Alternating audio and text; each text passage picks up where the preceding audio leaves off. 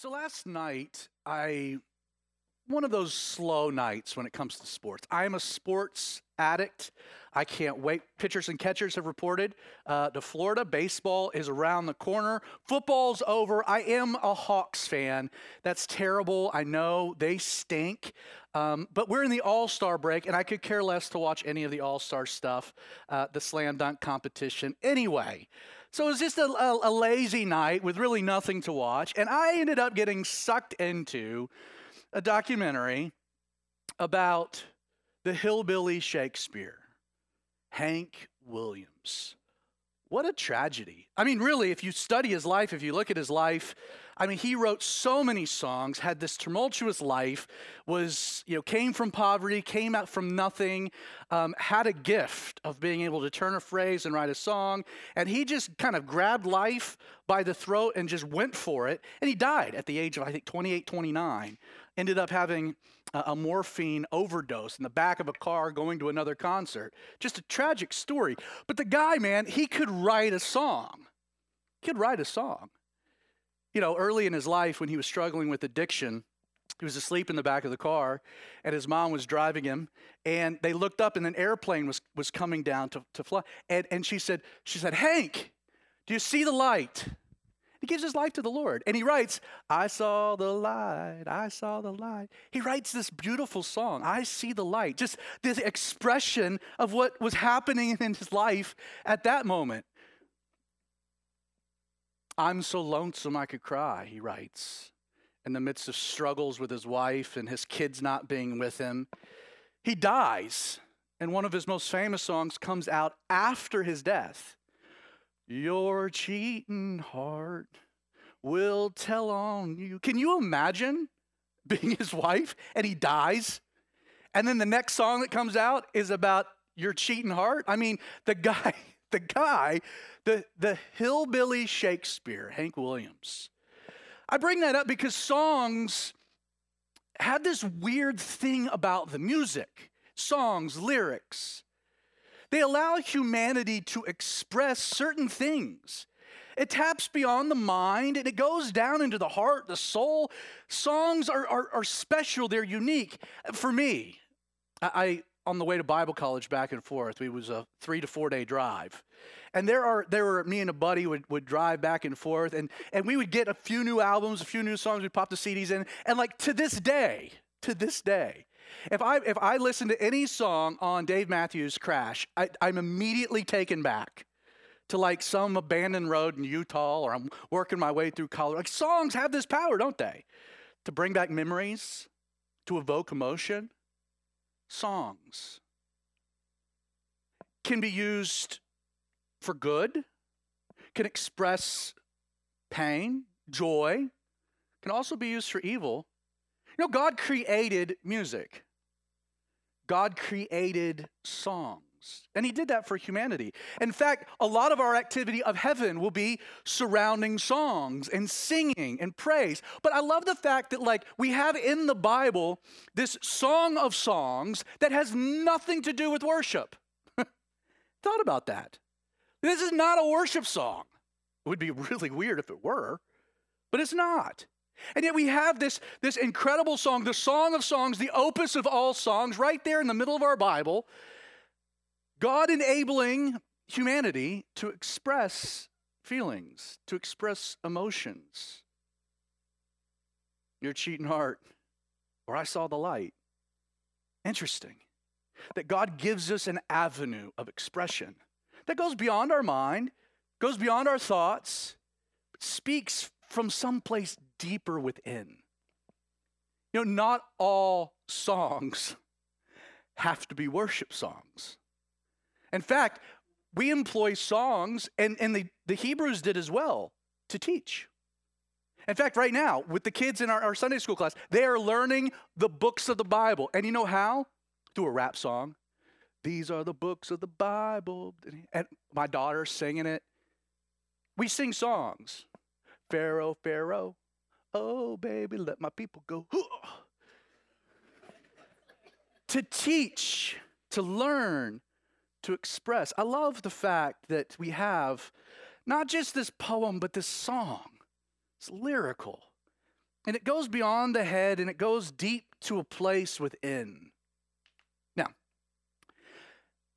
the second verse of chapter 5 of the Song of Solomon. While the Song of Solomon is it's a it's a rock opera, it's a collection of songs put together, knowing that there's at, at best maybe some loose chronology, but nothing hard, not, not a, a definitive story, but just an expression of different times. We do find uh, at least some type of a transition with the second verse of chapter 5 into a second phase of this relationship that we have between the Shulamite and the beloved. Chapter 4 was very explicit, it was erotic. At the end of chapter three, they come together, this marriage ceremony, and then they go to the marriage bed. And this celebration of sex, we get to verse one. God interjects. He says, Eat, O friends, drink, yes, drink deeply, O beloved ones. God puts his stamp of approval as to what was going on. But now that we move onward into the book, it, seems as though we now we have a, a, married couple. This is at no point the honeymoon night. They're uh, they're married. Uh, we don't have any kind of an idea of how long they've been married, at what point in their lives uh, these, these particular songs uh, express certain moments. But here they are, they've been married for some time. We don't know how much. And with any married couple, you do know at some point, like reality hits you of the decisions that you've made. Like you have what we call the honeymoon phase and you're still love blind, you're love drunk. But there's a moment at some point that the, the endorphins and, and the chemicals and the, the rushes kind of subside, and you roll over and you look and you're like, oh, okay, for life. I ran across this illustration. It's a vignette by a guy named uh, Russell Dix. It's recorded in one of the commentaries that I'm reading. Solomon on Sex by Joseph Dillow. Let me read. This is from the perspective of a pastor. Standing before the preacher to be married, the minister says to the groom, Do you take this woman with all her immaturity, self centeredness, nagging, tears, and tension to be your wife forever?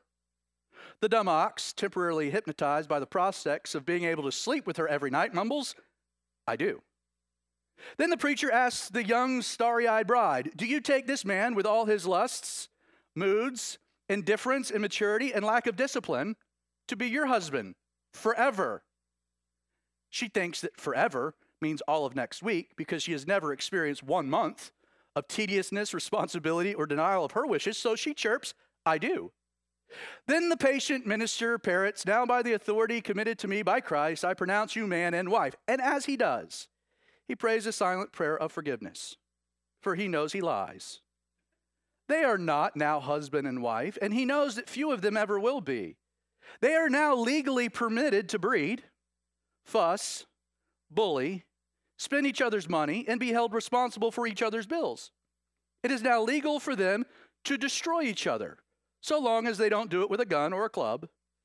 And the minister goes home wondering to himself if there isn't a more honest way to earn a living. Marriage. Marriage is rough. It's tough. It's, it's, it's the one thing, it's the one institution that God instituted before sin. Again, within the creation narrative, within the story, chapter 2, God brings the woman to Adam and he says, Leave your father and mother, be joined together one flesh. God performs the first marriage ceremony. Their marital vows, their this commitment, this oneness, it all was designed by God, created by God, instituted by God. One man, one woman, together, one flesh for life, without sin. Now, what is our challenge? Well, now we have one man and one woman who are no longer perfect, trying to achieve a perfect oneness. And therefore, marriage is tough. We're doing something that has an ideal and a perfect world, but we're trying to achieve it in fallenness. Not just fallenness within ourselves, but fallenness within the world itself. The trials, the tribulations, the toughness. You see, God wants your marriage to succeed, and He wants your marriage to be a beautiful expression of divine realities, and He wants there to be oneness and this connection with, with God, with a God, the one. But there are a lot of forces in this world that don't want your marriage to succeed, and instead want your marriage to be destroyed. See, Satan knows that he can rip a person off by destroying their marriage. Satan knows the permanent damage that's created the wounds that are fostered, marriage. God's ideal in the garden, but we're living it in a fallen world. So we need God.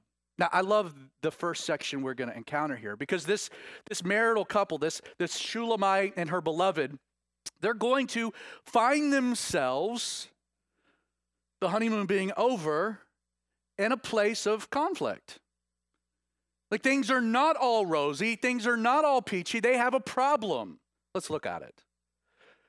Verse 2 of chapter 5, the Song of Solomon, the, the, the Shulamite speaking here. She says, I sleep, but my heart is awake. Now, there's a little debate in regards to is she actually asleep? Is she dreaming? Or is she in that kind of like that, that middle slumber, you know, where you're kind of dozing in and out, you're awake, you've got a lot on your mind, you've got a lot on your heart, you're trying to sleep, you're struggling to sleep, you're kind of in this limbo, but you're awake. Either way, I sleep, my heart is awake. Something is on her heart, something is troubling her. And then she says, It is the voice of my beloved. He knocks saying, Open for me, my sister, my love, my dove, my perfect one. For my head is covered with dew, my locks with the drops of the night.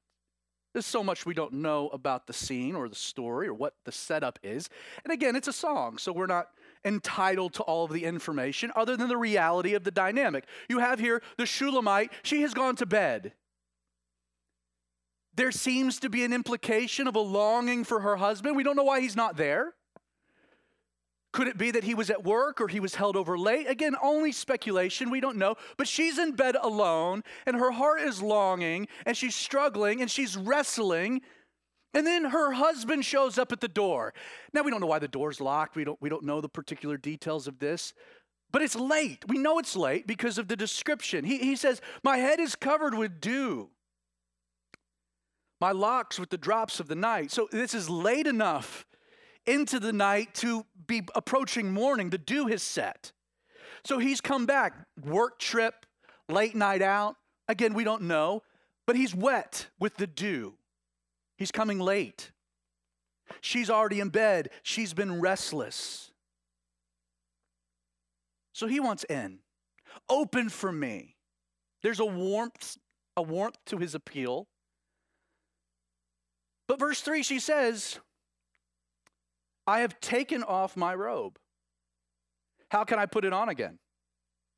Well, you could just put it on. I have washed my feet. How can I defile them? Now, again, customary, customarily within this culture, they've had dirt floors often. It was normal that upon entering the bed, you would wash your feet before you got in. You know, kind of like your strategy at any type of a beach condo, you know. The worst thing, isn't it getting sand in the bed and just it's like sandpaper and you just got to clean the feet. I always put a towel out next to the bed when we're on vacation just to wipe my feet off. So she's she's taken off her nightgown, she's gotten into bed, she's cleaned her feet. It's late. Keep in mind, it's almost morning. And he shows up, and what does he want? He wants to make love. And he's making an appeal. He's not demanding. He's, he's asking, Will you open the door? And, and her response, her retort is, No. and she makes up excuses. And let's be honest, they're just excuses. Why? Because she could easily get up, rewash the feet, not a big exercise. She could put back on a robe or leave it off. He, you know, save some time. So he's outside the door, soaking wet, come back late. He wants to get lucky. He wants to make love to his woman. She's already in bed, restless, a little groggy. She's prepped. This is inconveniencing. And so she says no. Verse 4 My beloved put his hand by the latch of the door, and my heart yearned for him. So she's laying there and she can hear the latch of the door rattle. Now, there are uh, some commentators that tried to, to read into this some sexual innuendo. Um, and, and, there's some justification just because of some of the words that have already been used earlier in the Song of Solomon that could give license to that, but it doesn't fit the narrative. Um, it would be weird. She just said no. Now they're going to have sex, but then he's not there. It just doesn't fit. The mo- more pre- plain reading of this is that he, he knocks. Will you open the door? There's an invitation. She's like, ah, I got to wash my hair. I'm tired. I'm sleepy. I'm already in bed. And so he kind of rattles the handle to see if maybe it was it was it would be opened or it was already left unlocked for him. He's just making sure. And it's in this moment that she hears this and, and she says, she, she confesses, she says, My heart yearned for him. This word yearned, it, it's an interesting word. She literally gets horny. She's like totally not interested. She's rebuffed his advances. She's not going to open. She hears the latch and then she's thinking, oh, okay. Like she's, her passion gets stirred up. She's like, well, maybe I do want this. So, verse 5, she arose to open. So she gets up to open for my beloved. But my beloved had turned away and was gone. My heart leaped up when he spoke. I sought him, but I could not find him. I called him, but he gave no answer. You, you get the scene, you get the picture. He shows up, open. Nah, not feeling it, honey. So he turns and he leaves. And it's in, it's in that moment that she's like, Oh, I might have made a mistake. She gets up, she opens the door. Now he's not there. And, and the roles are reversed. She's crying out, but he's not to be found. He's left. Now, we again, this is this is poetic. This is um, um, illustrative. It's not a literal story. This didn't like where did he go? It doesn't matter where he went. He wasn't found. You know, he's a gentleman, isn't he? You know, there there is a a preference to him. There's no uh, guilt trip that he puts on her. He asks politely, she turns him down. He doesn't pitch a fit, throw a tissy. She, he tries the latch, it's not, it's not unlocked, and he leaves. He's a, he's a divine gentleman in the sense that he does prefer her wishes. Now, his, he's hurt. His sexual advances have been rebuffed. Now, let's be real. Both people are at complete fault here. That's the truth. In 1 Corinthians chapter 7, I'll just read a quick section for you. Paul says, The wife does not have authority over her body, but the husband does. And likewise, the husband does not have authority over his own body, but the wife does. And we've talked about that in previous studies, so we'll leave that there. But then Paul exhorts a married couple. He says, Do not deprive one another speaking of sex, except with the consent for a time. So this was arranged that you may give yourselves to fasting and prayer. I've never found a couple in marriage counseling that's like, yeah, we're we've decided we're taking a break from having sex so we can pray and fast. I've never run into a couple like we're having sexual problems because he prays too much.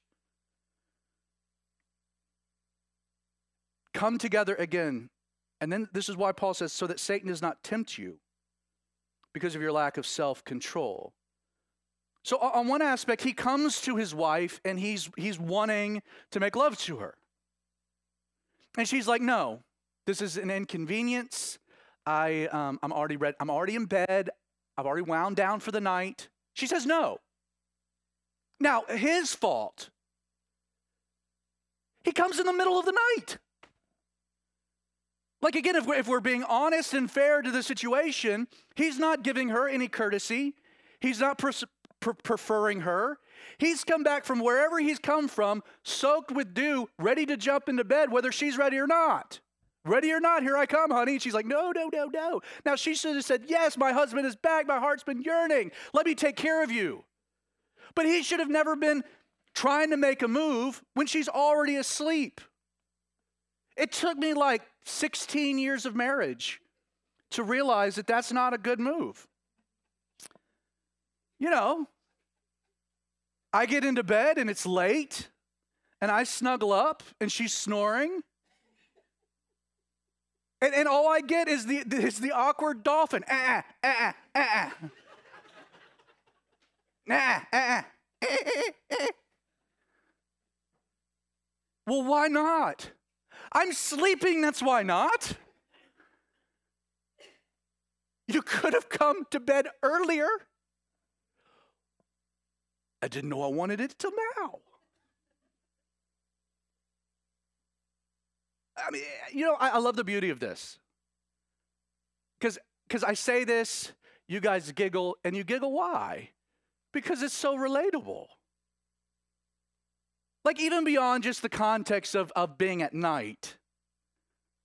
I mean, have you ever found times in your marriage, heaven forbid, I'm the only one, where you're really excited about doing it and she ain't? Or she is and you're tired? Like it just it just seems that like that that tends to be a normal occurrence. It's like if only we could like match up at the same time. Well, we're broken, we're fallen. And it doesn't always happen like that. And, and, we have here this, this picture of something that we all relate to. We all get it. We're all like, hey, the ladies, y'all, I didn't even need to commentate. You're like, wait a second. He shows up with dew on his head. I'm, a, I'm, I'm on team woman, team Shulamite. And the fellows are like, I've been, I've been out. I've been doing what I've been doing out in nature. I've been a man. I'm coming home. Fellows are like, shame on her. Like naturally, I don't even have to comment. You're like, two camps, relatable. They're both wrong. Ultimately, they're both wrong because they're both being selfish. Not to, not to, I'm just going to rip on both of them. He should never have showed up that late. He's not preferring her. He's not being selfless towards her. He's not thinking about her needs, preferring her needs above his own. And she's doing the exact same thing, vice versa. They're both thinking about themselves first. And that's always a problem when it comes to marriage when we're looking out for ourselves and not the other person. So we have them here. And, and so she gets up and she's feeling guilty. She's, she's turned down her man. She's like, that wasn't a good call. She jumps up and he's gone. I called, but he gave me no answer. You know, whether or not this is what she's doing or, or isn't doing, I should say that it's worth noting we can play games with our spouse. And they can be fun. They can even be sexual. And we can tease and tat and go back and forth. But, th- but there's always a line, isn't there? And, and sometimes we cross that line with our playful banter and we've hurt someone's feelings. Like marriage should be fun, and, and, and there can be all kinds of flirtation and goofing off and this, that, and the other, but but you gotta you gotta know your spouse. And she realizes, like, I I I have made a mistake here.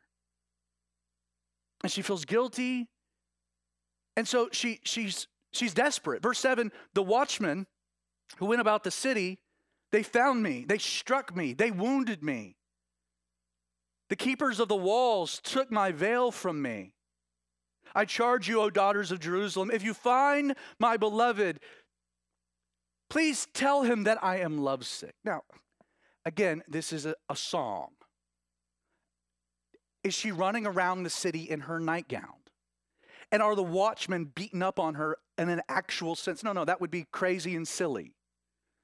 But what she's describing is a torment.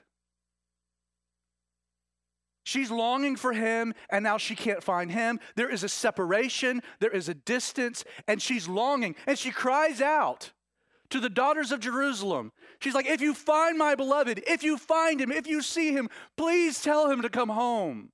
I am lovesick. And, and again, this word lovesick, it, it's an interesting word. We've encountered it in chapter 2, verse 5.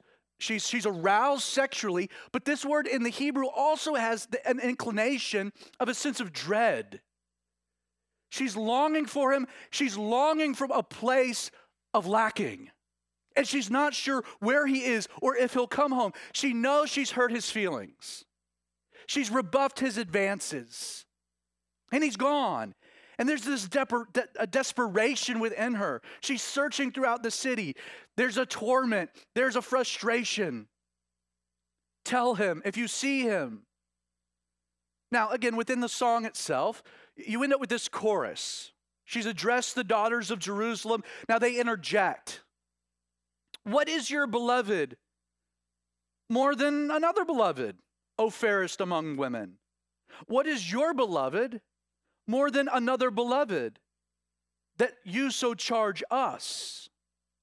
Basically, what, what they're saying is they're saying, hey, uh, what's so special about this guy?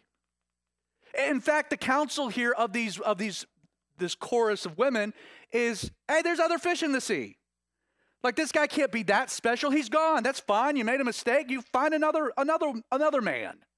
Like what makes him so unique, so special that you're so desperate to find him, to, to, to reconcile with him? Why not just move on? Plenty of other catches out there. What makes him so special that you're so lovesick so lovesick, and, and there's kind of an irony to this, that you rejected him already. Like clearly this guy isn't, isn't a hunk of burning love because you just rebuffed him. So you rebuffed him. It ain't working. It's not jiving. Move on, find somebody else. You don't have to work through it.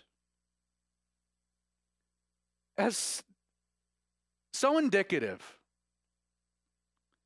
of secular counseling, secular marriage counseling.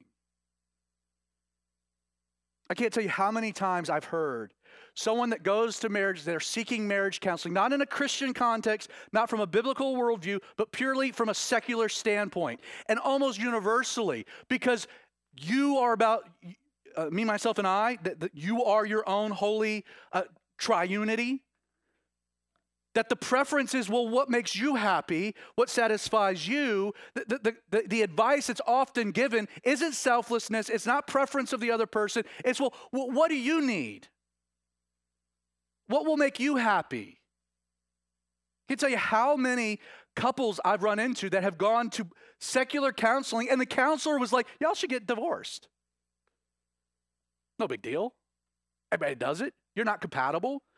The flames fizzled out this is what the daughters of Jerusalem, this is the counsel that they're giving. What's the big deal? He's gone. Move on. As opposed to the exhortation of like, hey, um, yeah, I know your husband is, is a pain in the neck. Um, you're not too hot yourself. Tends to be how I begin counseling.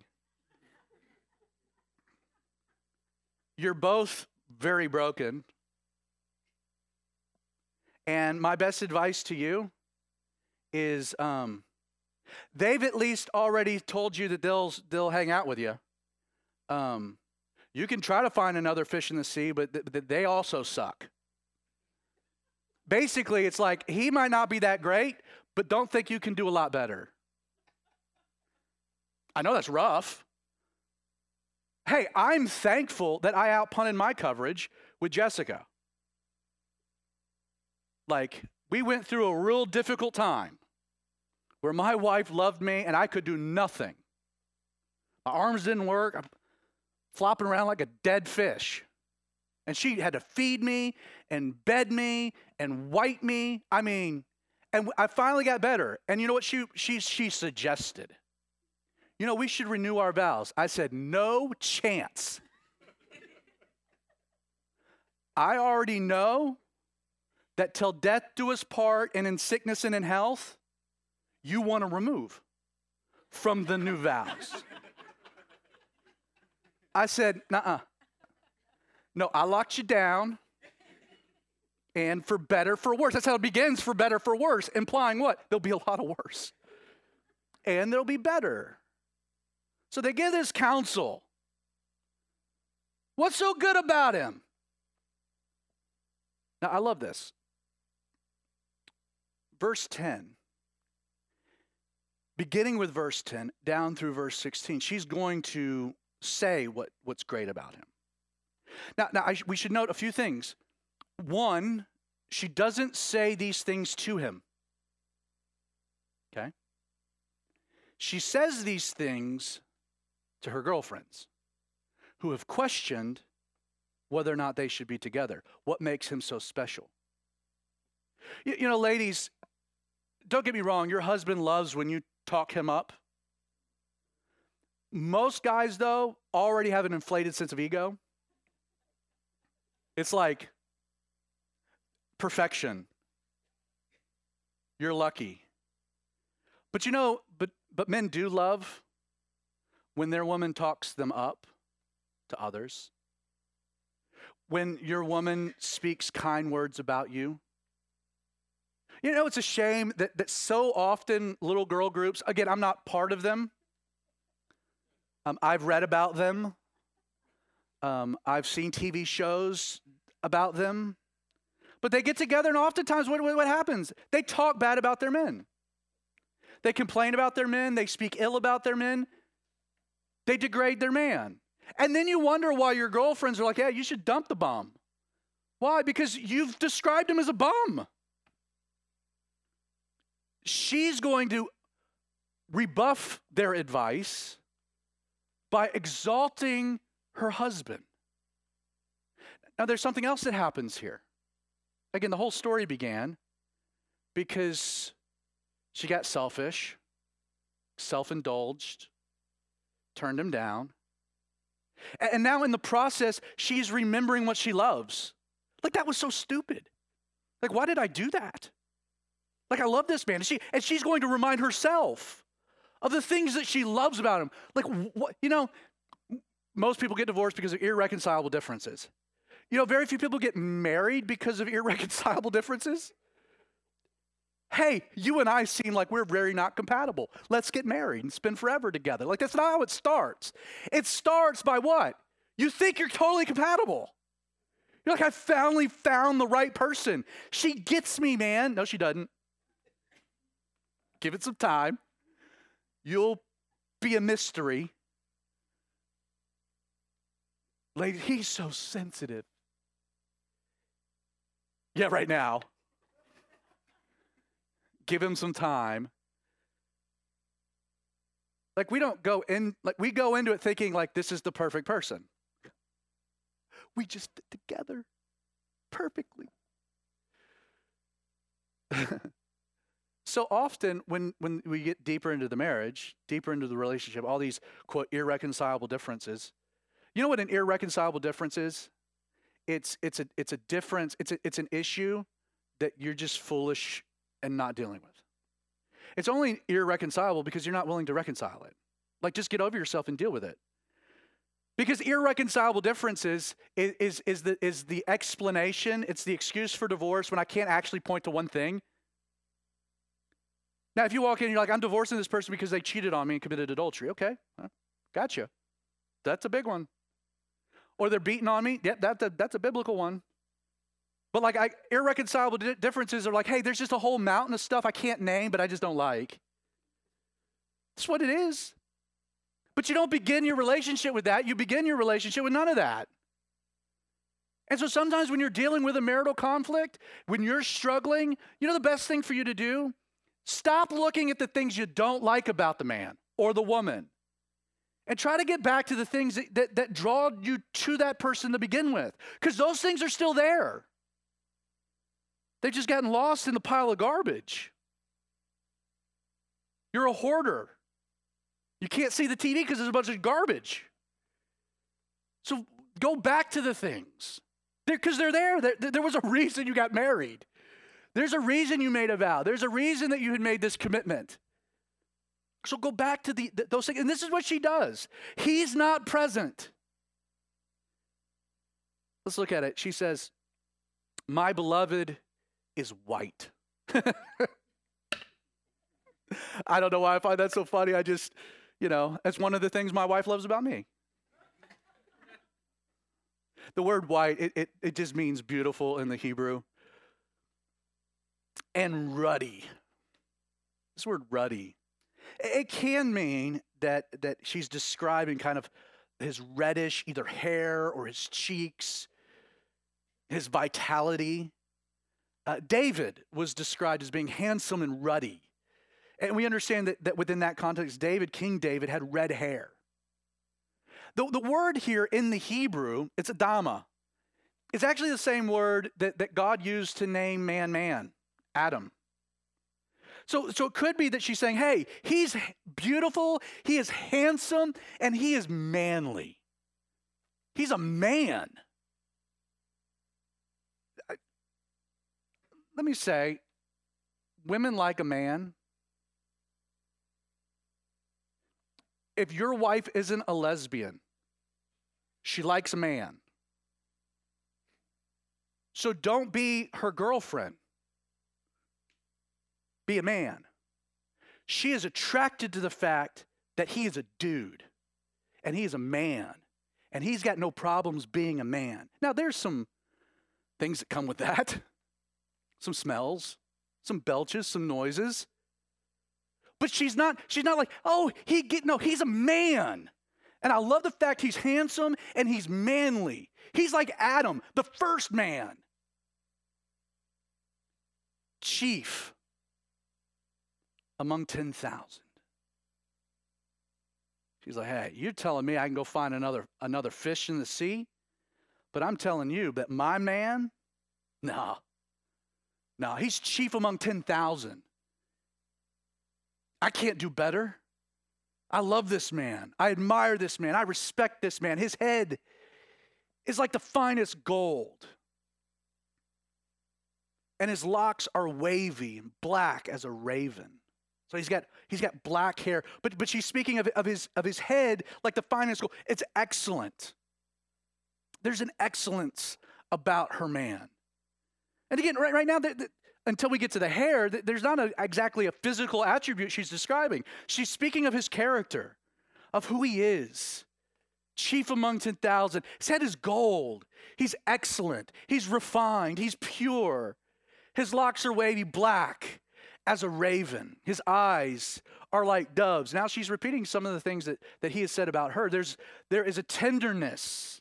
Again, not eyes like a, like a car- carnivore, like a c- condor. I got it out.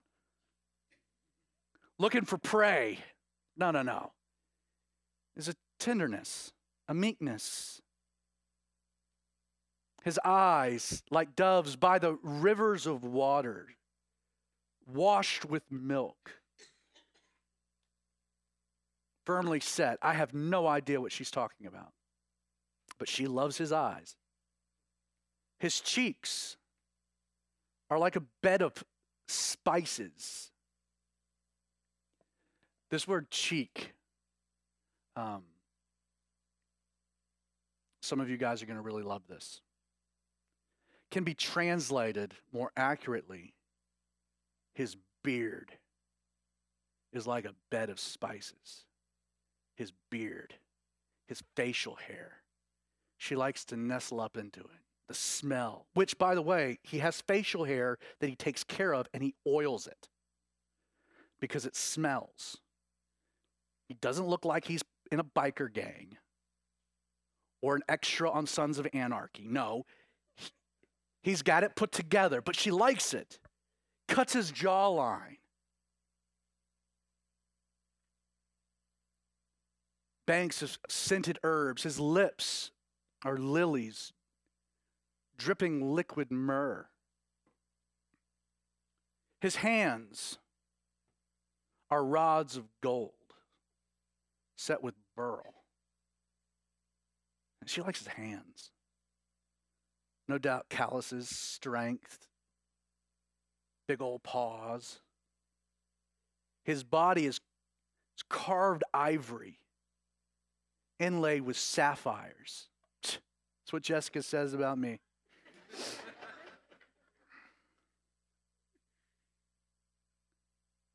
His legs are pillars of marble set on bases of fine gold. His countenance is like Lebanon, excellent as the cedars.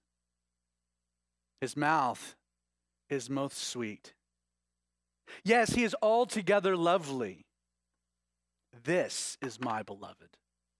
And this is my friend, O daughters of Jerusalem. Hey, what's so special about this guy? Well, let me tell you. What a beautiful picture. And in her summary, as you know, my man, he's altogether lovely. Again, earlier on, we talked about how the man saw his woman as perfection. Now, was that reality? No. There's no way she's perfect. No woman is. But from his vantage point, there was no better woman than her, that she was his standard of beauty, and it would be that way forever. As she changes, his standard changes. The most beautiful woman, else my wife. But she's doing the same thing here. In this statement, he is altogether lovely. Is that true? No. Not altogether. Like she's using this absolute statement. Every part of him. No, he's a sinner. He's got quirks and idiosyncrasies and, and problems. He's a man. But from her vantage point, what is she saying? That's my man. That's my standard of masculinity. That's my standard of manliness, of beauty. You can chisel him out. That's my dude. Now, men change too. But what would she say? She would change it. You know? His body, instead of carved ivory, is like a beautiful keg inlaid was it you know it's no longer ivory. It's it's like a a firm pillow. But as they get older and as he changes his locks are wavy and black as a raven. His locks are kind of there. And little parts and pieces. Like it would change but she reminds herself this is my dude. This is my beloved. This is my man. Now, when you get to chapter six, there's a little debate. Is this the continuation of the same song, etc.? We'll, we'll leave that. In closing, I do want to add one, one wrinkle. And I'm going to do something that I actually said I probably wouldn't do, but it's just too easy to do it. And that is allegorize something.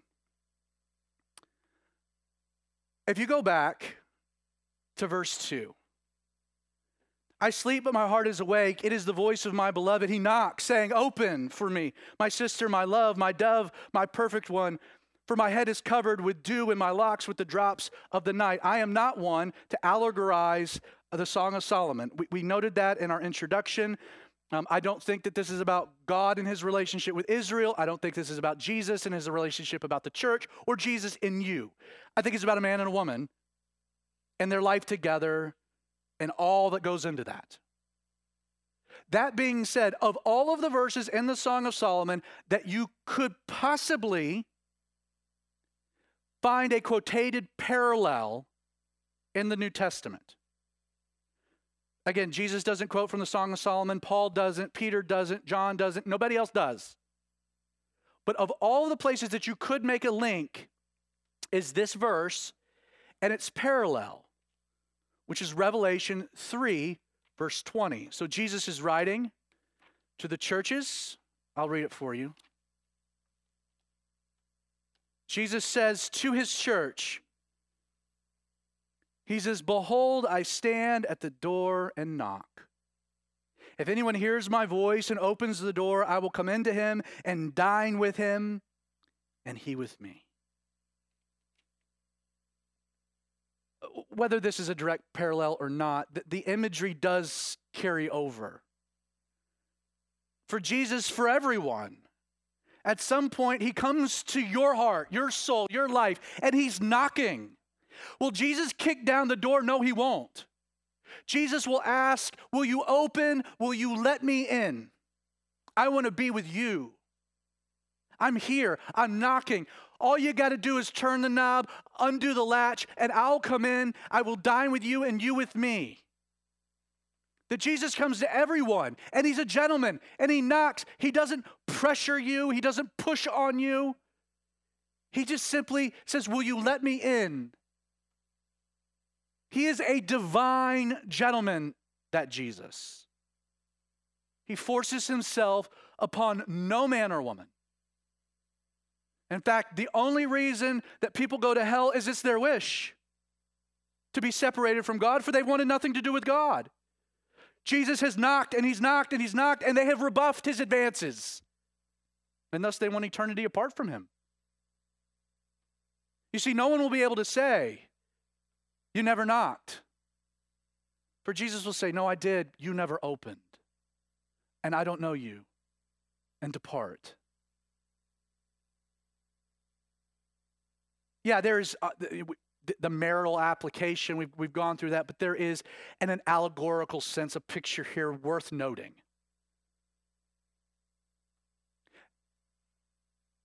How long does Jesus knock? I don't know. I don't have an answer to that.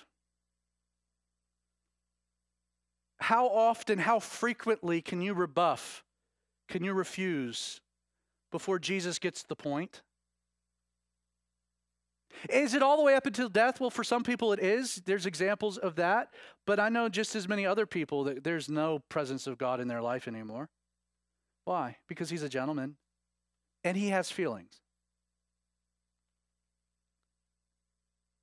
His advances have been rebuffed. And at some point, I do believe Jesus would say, you know, okay, I get it. You don't want anything to do with me. Now, if you're sitting here this morning, that's not you. Because I believe that Jesus is using these words to knock on the door of your heart. If you've never opened the door, do so. Do so. Why wouldn't you? And if you need a reason to, if you need some convincing, like this woman, think about him. Think about who he is. Think about his character. Eyes like a flame of fire. Read Revelation 1. Get a picture of Jesus, meek, mild, picture of manliness, the second Adam.